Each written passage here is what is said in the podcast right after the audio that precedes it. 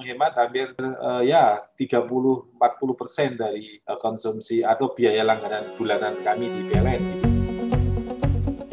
Halo Sobat Esensial, semoga sehat di mana pun berada. Kembali lagi di podcast ISR Bicara Energi bersama saya Ichmi Sabitri. Uh, seperti biasa di podcast ISR Bicara Energi kita akan ngobrol santai tapi serius, serius tapi santai juga gitu ya. Uh, di episode kali ini kita akan ngobrolin tentang uh, inisiatif Central Java Solar Province dan sedikit cerita tentang pengalaman pengguna PLTS atap. Nah, seperti yang kita tahu ya Sobat Esensial di tahun 2019 ISR menandatangani nota kesepemahaman dengan Pemprov Jawa Tengah dalam hal ini uh, melalui Dinas SDM Jawa Tengah untuk mendorong Jawa Tengah sebagai pionir Provinsi Surya begitu atau yang biasa kita kenal dengan uh, Central Java Solar Province. Nah, kalau uh, sobat esensial sudah familiar begitu ya dengan event-event yang uh, diselenggarakan oleh Dinas SDM Jawa Tengah bersama dengan ISR, sering banget juga mengikuti serangkaian acara Central Java Solar Province ini. Nah, kali ini kita akan ngobrol dengan sosok di balik uh, Central Java Solar Province begitu ya.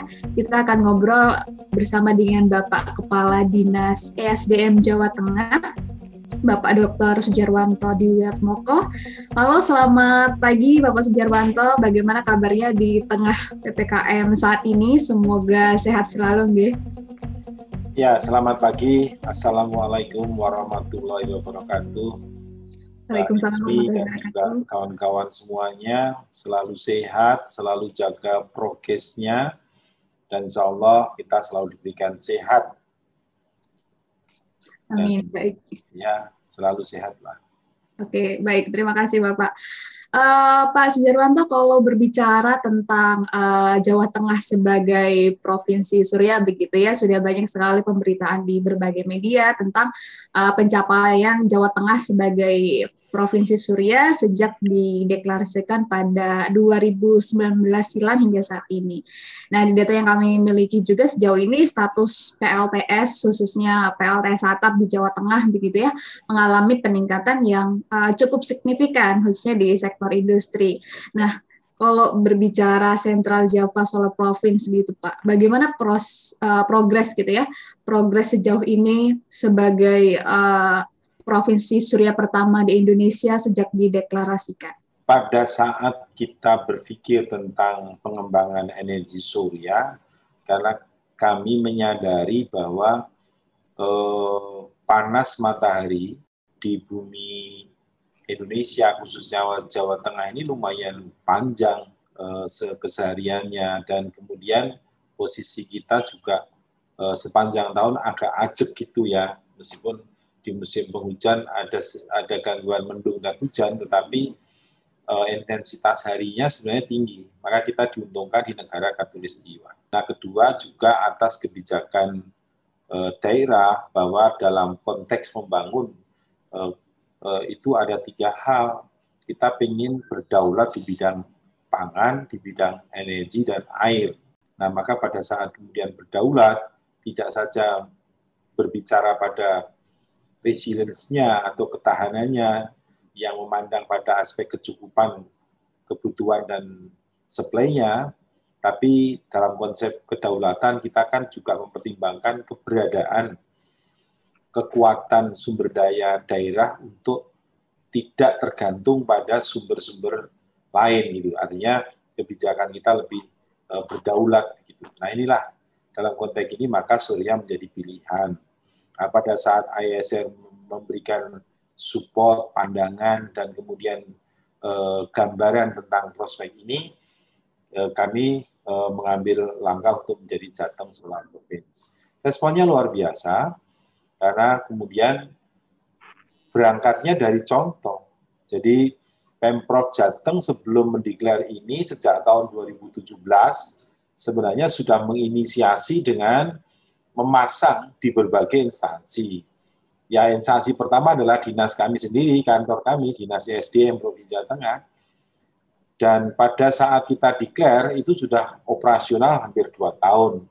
Dan dua tahun itu dengan memasang 30 uh, megawatt peak, eh, sorry, 30 uh, k kilowatt peak itu rupanya penghematan konsumsi listriknya uh, terutama pada biaya listrik yang membayar ke PLN itu uh, berkurang 31 persen gitu.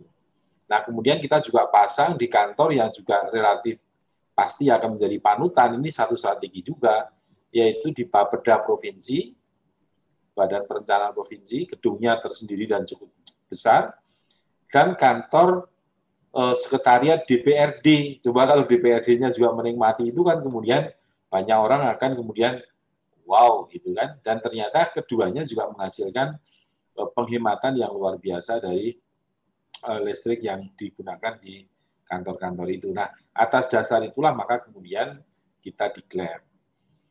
Maka Surya bukan menjadi proyek yang harus dipasang oleh pemerintah di kantor pemerintah, maka kami memberanikan publik mesti ikut serta mensukseskan itu. Nah, maka kemudian Jateng Solar Provinsi itu bukan berapa APBD yang mau di, di, dianggarkan untuk itu, tetapi berapa peran serta masyarakat yang menyadari betapa pentingnya energi surya itu di dalam uh, memperkuat uh, struktur energi di uh, yang digunakan. Nah, uh, perkembangan hari ini cukup baik uh, di kantor pemerintah melalui APBN juga terus berjalan, bahkan uh, APBN mengucurkan itu sudah 37 unit Eh, bangunan yang dipasang, baik itu di kantor pemerintah maupun area publik seperti di sekolah, pesantren, dan seterusnya. Total yang dari APBN itu 881 eh, kilowatt peak, lalu kemudian yang dari dinas eh, eh, yang dari provinsi ya dari provinsi sendiri ada 95 kilowatt peak totalnya. Kemudian APBD kabupaten kota itu ada 19 kilowatt peak. Lalu kemudian di kalangan industri, nah ini yang menyenangkan. Sudah sampai pada 4,2 megawatt peak gitu ya. Nah, kemudian untuk rumah tangga yang dengan sendirinya ada 86 unit rumah tangga tuh sudah memasang. Totalnya ada 409 kilowatt peak dan juga eh, rumah tangga yang ini off grid gitu ya. Rumah tangga yang makin berani dengan off grid karena uh, dia ingin ada ketahanan dalam rumah tangganya gitu. Ini totalnya sudah 119 uh, kilowatt peak sehingga kalau kemudian bangunan lain dan juga institusi lain sudah totalnya 2,1 megawatt peak ya.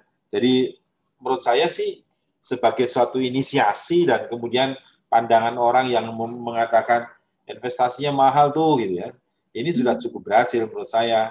Nah ini tinggal kemudian kita terus akan campaign, kita akan terus mengkampanyekan agar makin memahami, makin rasional, rasional di dalam memutuskan uh, kenapa Surya. Itu saya pikir ini gembira. Nah kemudian kalau tadi disebut saya sendiri ya, saya sebagai uh, uh, kepala dinas kantor sudah kita dorong, tapi kami juga harus mendorong di rumah, maka kami juga memasang. Alhamdulillah Eh, kami juga menghemat meskipun kecil ya, kami berlangganan 3.500 VA, kami pasang 3.000 VA. Itu ternyata ya lumayan ya menghemat, menghemat hampir hampir uh, ya 30-40 persen dari uh, konsumsi atau biaya langganan bulanan kami di PLN gitu. Jadi kami sudah mulai bisa jualan nih dengan PLN dan juga kami bisa menghemat pengeluaran bulanan. Meskipun saya di awal harus uh, membayar dan saya punya hitungan dengan sekarang penghematan segitu, maka saya dalam waktu enam tahun ke depan bisa bebas uh, kembali modal. Ya itu kira-kira ke mana. Oke, baik. Terima kasih Pak uh, Sudirwanto. Menarik tadi kalau disampaikan bahwa uh, tidak hanya dari pemerintah saja gitu ya, tapi berbagai sektor juga turut berkontribusi dalam uh, Central Java Solar Province ini. Dan tadi Pak Sudirwanto juga menyebutkan angka-angkanya, termasuk sektor industri yang sangat besar sekali. Jadi uh, memang uh, kalau saya boleh bilang Jawa Tengah ini sangat progresif untuk pengembangan uh, tenaga surya seperti itu. Nah, kalau tadi sudah disampaikan progres dan uh, kapasitas terpasang di berbagai sektor, Bapak, uh, sejauh ini kendala-kendala yang dihadapi Dinas SDM Jawa Tengah dalam implementasi Sentral Java Solar Province sendiri itu seperti apa, Pak? Ya, kalau dari aspek kebijakan, uh, Bapak Gubernur sangat mendukung dan bahkan terus uh, turut serta mempelopori sebuah uh, ya kampanye untuk bagaimana surya dimanfaatkan gitu ya. Nah kemudian uh, di di DPRD pun sama uh, pengajuan-pengajuan kita untuk itu juga cukup direspon sangat baik gitu ya. Jadi artinya ide-ide gagasan dan seterusnya sampai pada proses penganggaran pun tidak ada persoalan.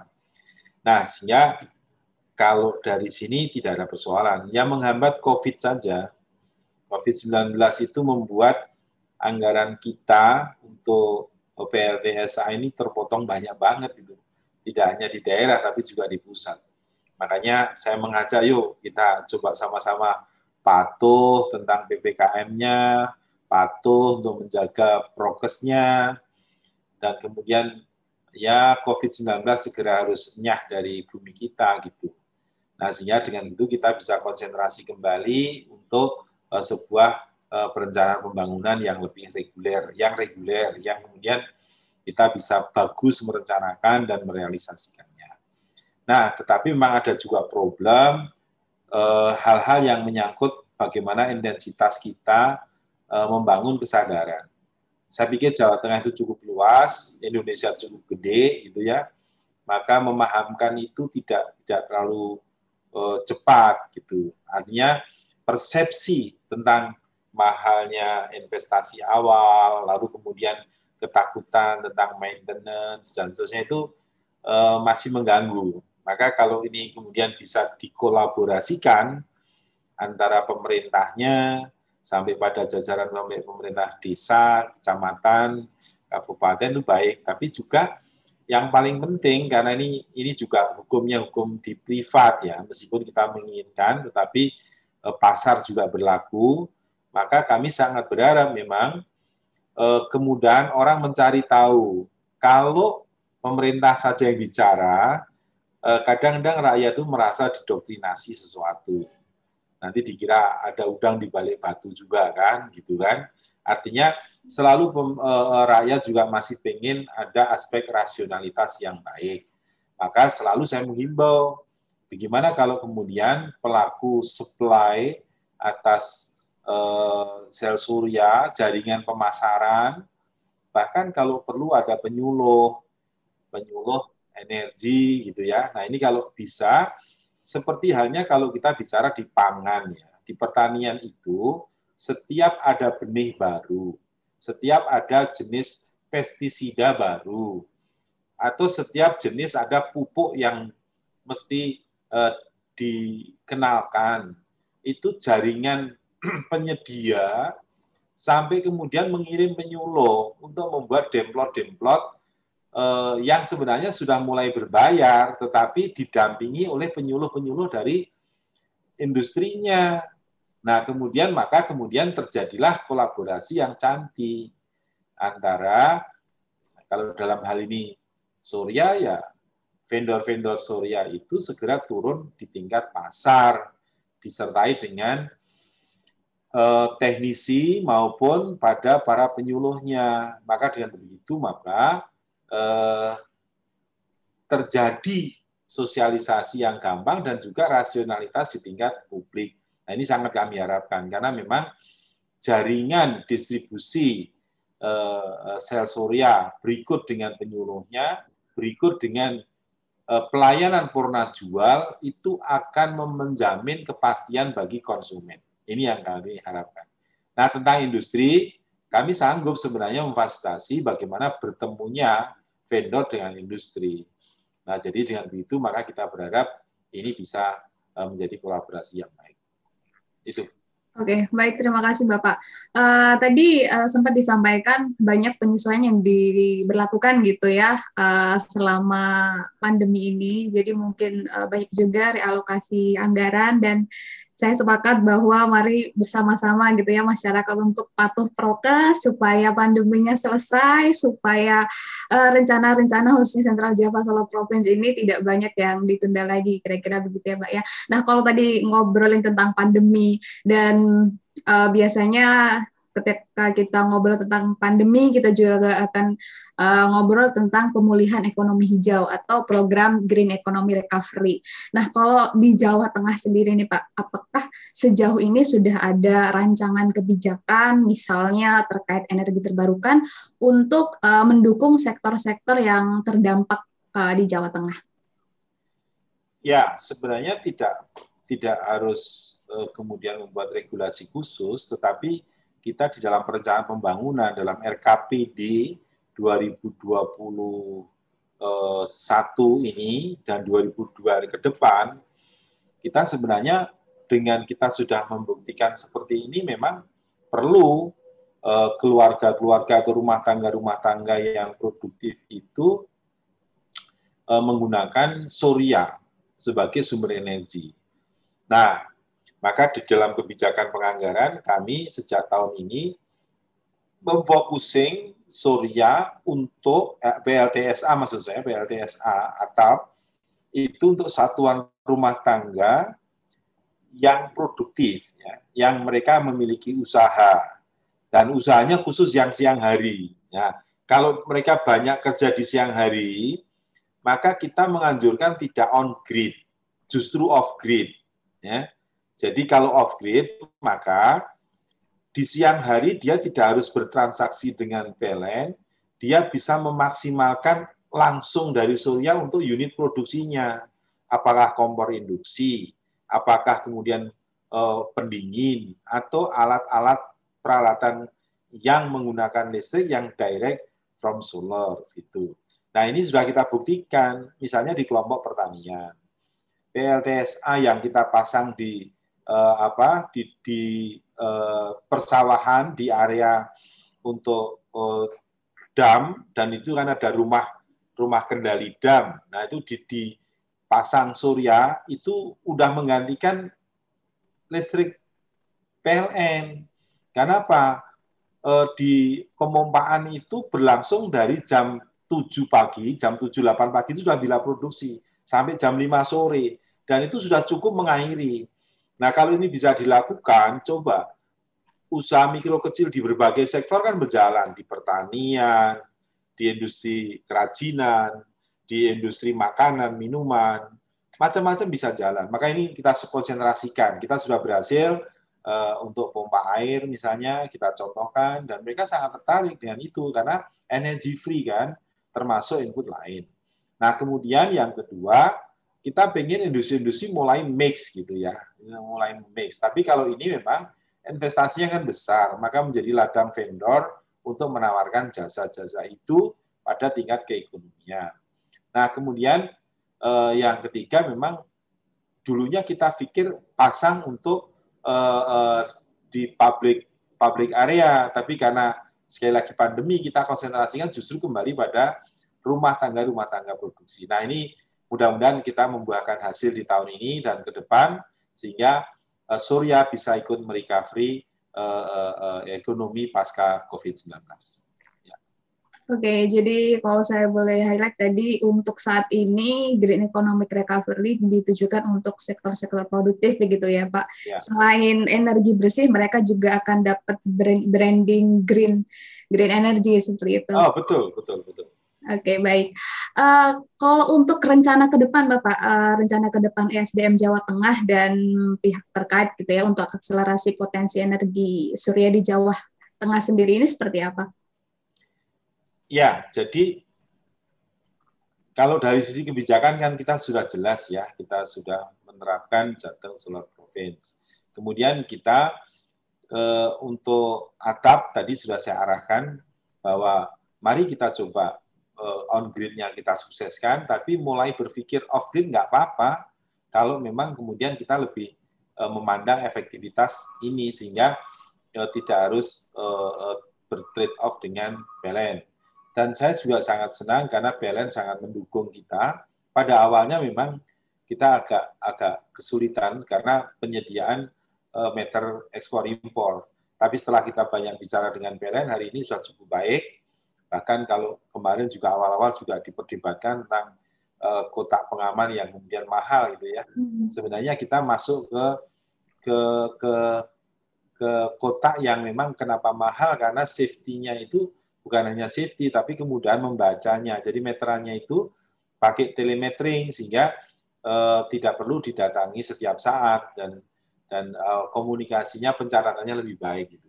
Nah ini ini kadang-kadang disalah pengertiankan dan untuk ini sekali lagi saya sudah sangat bicara dengan PLN sudah sangat baik.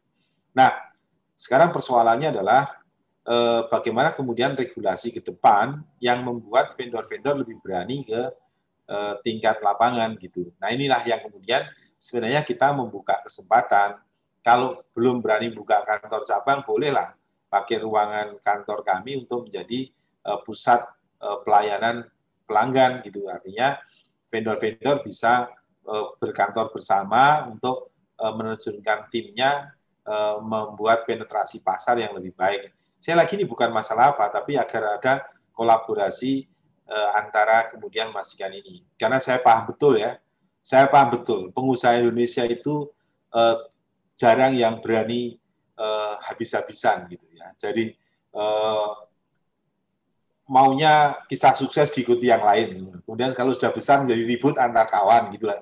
Jadi ini ini mohon maaf ya kalau saya harus menyampaikan ini karena karena uh, keberanian untuk melakukan uh, pioneering itu memang perlu masih perlu ditempa lagi dan ditempa lagi dan uh, makanya kalau saya pernah mengklasifikasikan pada saat saya kepala BPMD itu kalau sudah di sektor industri hulu dan kemudian rintisan itu banyak mengundangnya PMA gitu. Tapi kalau sudah yang sifatnya supporting, tinggal transportnya, tinggal apanya itu baru apa PMDN-nya baru yang masuk gitu. Jadi uh, yang supporting industri bukan yang uh, makanya ini agak agak agak agak kurang baik pada saat kita punya seperti ini. Maka entrepreneurship itu kayaknya dah di bidang surya sama saya pikir uh, uh, uh, uh, respon kemudian membentuk jaringan sampai ke tingkat bawah itu oh kan terus penjelasannya kan dari Jakarta kan dekat lah dari apa dekat. Ya memang sih tapi uh, uh, instant itu perlu ya. Tapi medsos juga penting sih penjelasan penjelasan di medsos. Tapi sekali lagi orang masih uh, mempercayai bahwa uh, penjelasan langsung itu penting. Nah kemudian nah ini tentu berkait dengan pemikiran-pemikiran kami tadi membutuhkan keluasan pengaturan di PLTSA di Permen saya pikir. Nah di Permen 49 2018 yang saya dengar memang akan dilakukan penyesuaian dan kalau saya lihat penyesuaian yang didiskusikan kan selalu pada insentif tarif ya. Uh, misalnya uh, tarif yang lebih baik uh, tentang uh, 65 ke 75 atau bahkan ke 100 persen gitu ya tarif dari produksi surya yang diterima ke PLN ya. Nah, monggo saja itu kita juga nurut ya, karena memang angka-angka itu pasti berangkat dari angka-angka yang membuat kepercayaan ya, karena PLN menjadi eh, yang akan menghadapi itu langsung, maka ada angka-angka reserve yang dijaga hari ini, eh, kalau itu kemudian makin proven, saya pikir pasti akan akomodatif. Nah, saya tidak akan masuk pada ranah itu, karena saya yakin itu sudah mesti hubungan PLN dan vendor dan di dimediatori oleh kementerian pasti sudah akan sangat baik pada angka yang nantinya menjamin lebih keekonomian. Tapi saya ingin menyampaikan hal lain untuk Perpres itu, yaitu mengenai eh, bagaimana PLTSA ini kemudian targetnya tidak tidak tidak tidak government centris gitu ya. Jadi tidak berapa APBD yang diusulkan atau APBN yang dialokasikan dan gedung pemerintah berapa yang diselesaikan uh, bukan itu. Uh, permen yang kami harapkan adalah permen yang mampu untuk men menumbuhkan on grid maupun off grid secara berimbang. Tadi saya sampaikan kan, ada yang sebenarnya tidak perlu off grid, uh, on grid gitu.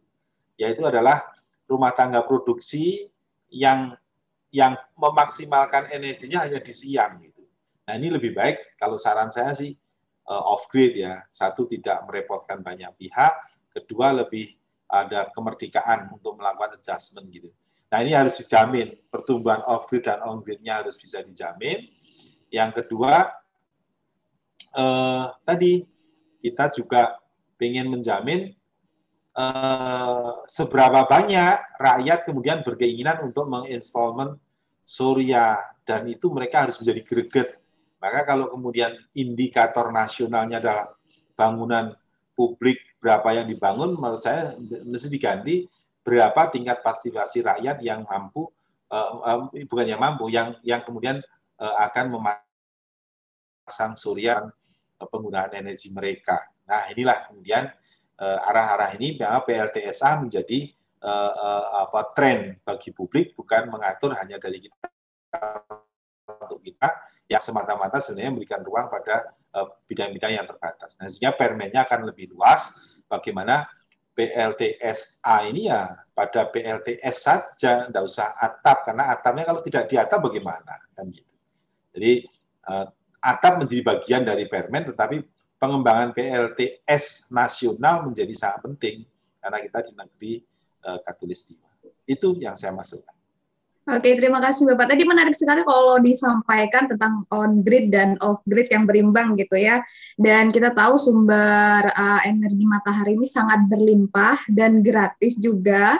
Uh, jadi sangat sayang kalau tidak dimanfaatkan dengan maksimal gitu ya. Dan tadi Bapak Pak Sjarwanto juga sempat menyinggung masalah demokrasi energi gitu ya dan sebenarnya masyarakat saat ini sudah bisa memilih uh, mau memilih energi yang uh, kotor gitu eh, memilih untuk menggunakan energi yang bersih dan ramah lingkungan. Dan tadi juga uh, saya sempat uh, highlight gitu ya terkait pusat pelayanan dan mungkin vendor-vendor PLTS atap yang mendengar podcast ini gitu ya. Ini sudah ditunggu Pak Kepala Dinas nih di Jawa Tengah uh, sudah disediakan tempat juga. Jadi mungkin yang uh, tertarik gitu ya bisa menghubungi Dinas SDM karena uh, kalau secara support Jawa Tengah uh, sudah sudah menyediakan PLTS atap. Maksudnya kan tidak hanya ayo datang, tapi Jawa Tengah juga punya ayo datang dan kami sediakan tempat kayak gitu Pak. Jadi ini uh, sangat menarik sekali gitu dan dan kita lihat nanti bagaimana uh, vendor-vendor uh, melihat ini responnya seperti apa. Semoga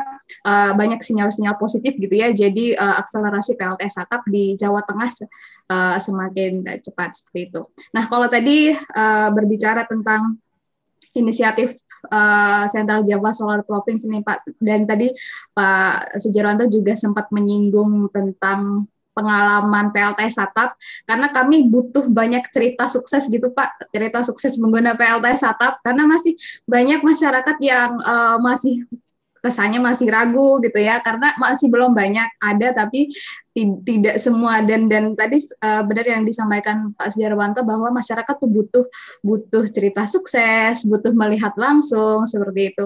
Kalau kalau uh, dan kalau teman-teman ISR bilang penggunaan PLTS atap di sektor rumah tangga seperti itu, itu bentuk uh, investasi swadaya masyarakat untuk bisa membantu pemerintah gitu ya mencapai target uh, 23% di 2025. Nah, kalau tadi Pak Sujarwanto sempat menyampaikan penghematan yang sampai 30 sampai 40 40 persen. Nah, pengalaman saat memasang eh, dahulu gitu ya Pak ya. Apakah dulu saat Bapak memasang dibanding saat ini lebih mudah karena keterbukaan informasi seperti itu.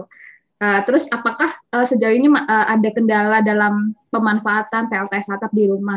Misalnya kendala teknis uh, yang membutuhkan penanganan khusus karena uh, saat ini yang masih menjadi isu untuk masyarakat untuk mengadopsi PLTS atap sendiri itu adalah after sale service gitu ya. Nanti kalau misalkan ada kerusakan yang yang parah gimana ya? Nanti harus ke mana ya? Seperti itu. Itu yang yang cukup menghambat. Jadi uh, sangat menarik kalau ada cerita-cerita sukses gitu ya pengalaman pengguna PLS. Iya, jadi kalau kembali ke sana eh, ceritanya seru sih. eh, pada saat kami eh, apa eh, memasang surya yang pertama itu eh, begini, oke okay, saya masang, ya kemudian deal ya di angka itu ya, ya oke okay, kapan mau dipasang? Ya pak segera, segera tapi seminggu nggak datang gitu, jadi ya ya komunikasi bentar gitu. Setelah dipasang, setelah dipasang aku lega gitu, karena kemudian atap di studi, kemudian kekuatan atapnya dipelajari, oke, okay, kemudian dipasang. Setelah dipasang, eh, saya sudah nyoba-nyobain gitu di rumah. Karena saya memang kalau pulang sore kan, jadi dipasangnya kan di siang gitu. Ada kabel yang kok masih lepas gitu. Eh, kemudian saya telepon vendornya, eh itu kok, kok ini kok sudah fungsi atau belum? Belum Pak, itu enggak, itu kabel anu pokoknya sudah dipasang fisiknya. Nanti penyambungan masih menunggu lagi. Nah, menunggu kapan? Teknisnya datang dari Jakarta gitu kan. Saya tunggu lagi sehari dua hari, seminggu lagi gitu. Datang gitu. Hanya sekedar nyambung, kemudian nyambungnya uh, meteran belum ada gitu.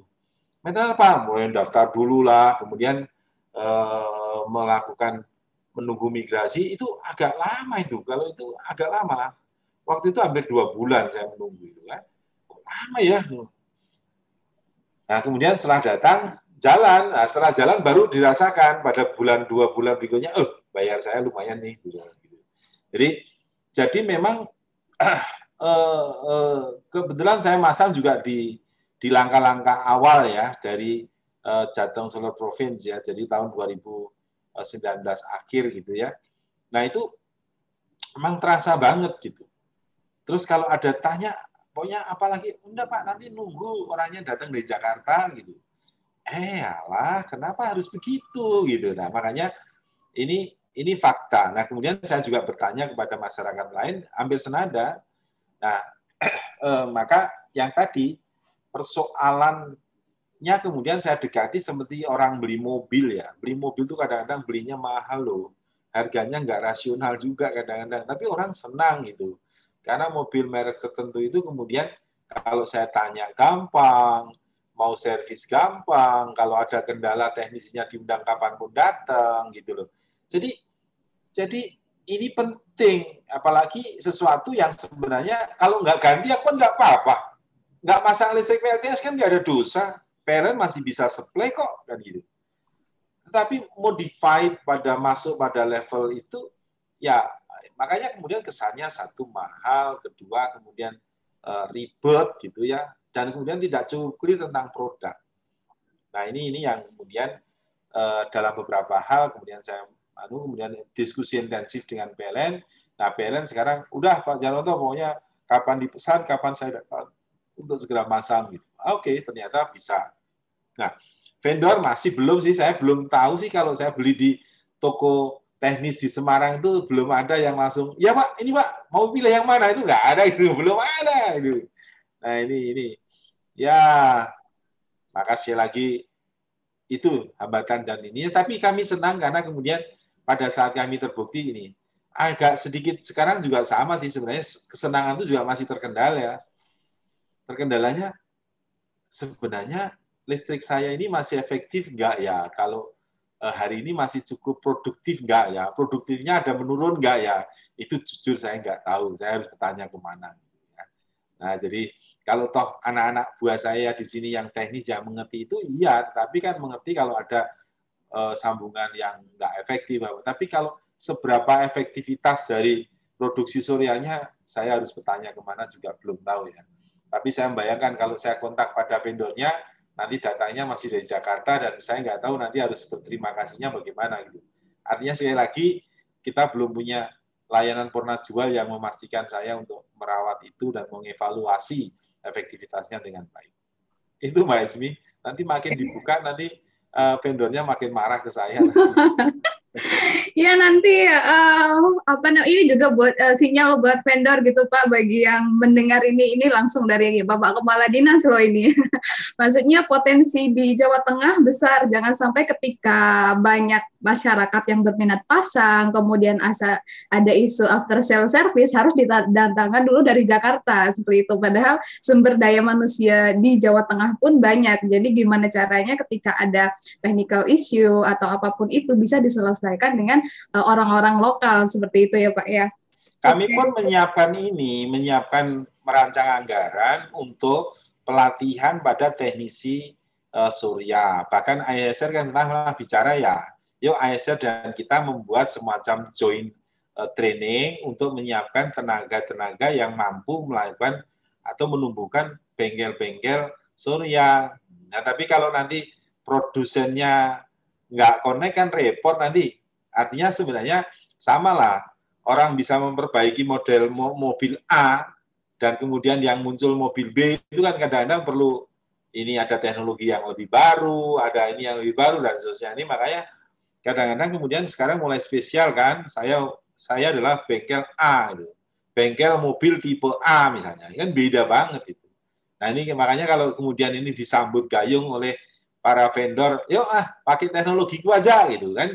Nah, kemudian maka berapa teknologi yang bisa diajarkan kepada anak-anak generasi muda dan saya bisa bisa menggerakkan secara secara masif karena kami bisa bekerja dengan SMK SMK. Oke, menarik sekali Bapak tadi selain keterbukaan informasi yang dibutuhkan gitu ya. Uh, kalau tadi Pak uh, Pak Sujarwanto menyampaikan bahwasanya ada pelatihan untuk teknisi gitu juga ada SMK. Kalau kita ngomongin green job sebenarnya Jawa Tengah sudah punya sebenar-benarnya green job seperti apa gitu. Tinggal bagaimana uh, ekosistemnya itu bisa tercipta dengan baik khususnya di sini uh, untuk vendor-vendor yang yang belum datang gitu ya. Semoga ke depannya semakin uh, banyak yang datang. Oke baik Bapak. Menarik sekali diskusinya. Uh, mungkin ini yang terakhir sekaligus closing statement begitu ya. Uh, pesan Bapak Kepala Dinas uh, eh, SDM Jawa Tengah nih dan harapannya apa?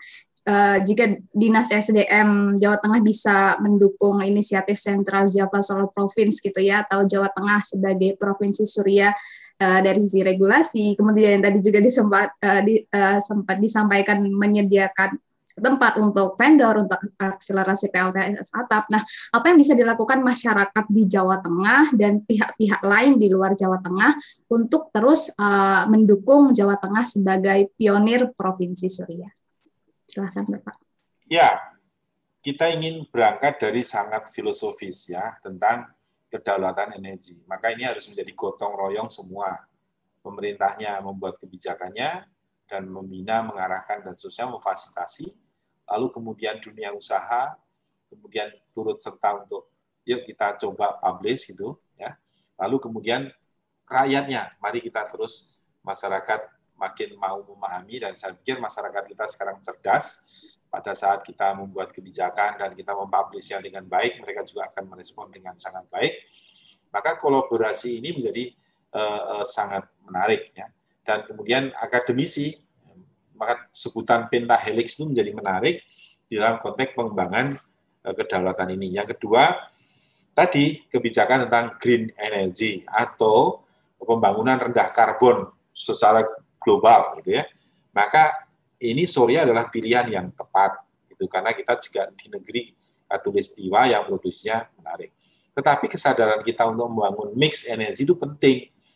Dan sehingga kita kapan membakar energi di saat kemudian energi yang lain shortage itu atau mungkin tidak efektif itu menjadi penting. Kalau kemudian kita mampu mengkolaborasikan itu, maka yang disebut dengan ketahanan energi bahkan menuju pada kedaulatan energi akan terbentuk. Semangat selalu dan kebersamaan dalam konteks pentahelix itu akan menarik dalam pengembangan ini. Terima kasih, mudah-mudahan eh, kemudian kita semangat semua untuk kemudian menuju pada sekali lagi kedaulatan energi sama dengan pada saat kita berpikir tentang kedaulatan pangan maupun kedaulatan atas air. Terima kasih.